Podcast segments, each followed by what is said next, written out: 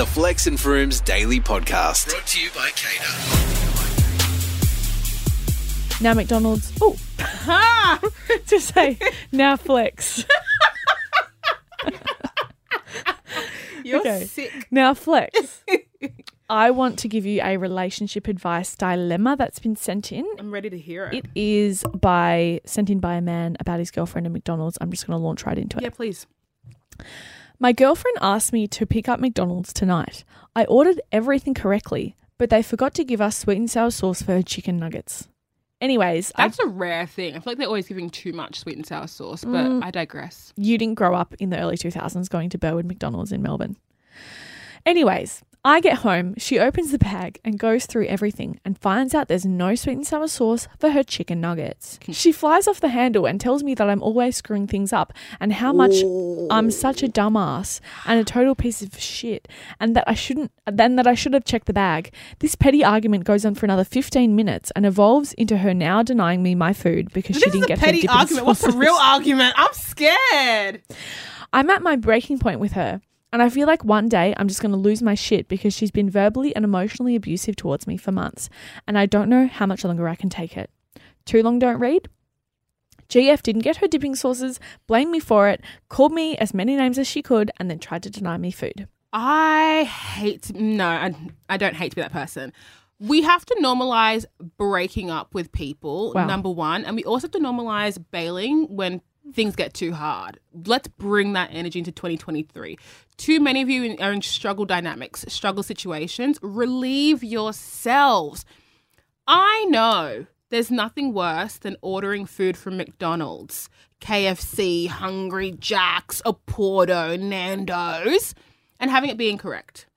But if someone's gone on an errand for you, expect a 20% uh, margin of error.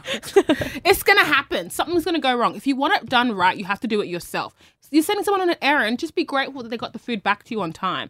I'm always super like weirded out, super spooked by people in verbally and physically abusive relationships because young people especially we've been learning we've been we've been talking on the sidelines about how we do relationships better and how we're more progressive and more able to yada yada yada yada yada and now this it has to stop cut her loose steal her sauces I hope that for his sake, he actually did get the sauces, but just hoarded them so that he has a way to break up with that abusive person. Abuse is never okay. Yeah. Verbal abuse is just as bad as any other type and the situation does not call for it. It's a bit of sauce. Yes the meal would be better with it but is it worth like um traumatizing someone? I don't know. Actually, now that I think about it, eating chicken nuggets without any kind of sauce is a great experience. it's horrible. oh. I actually like I'd just probably throw it out. So I probably am more in her camp.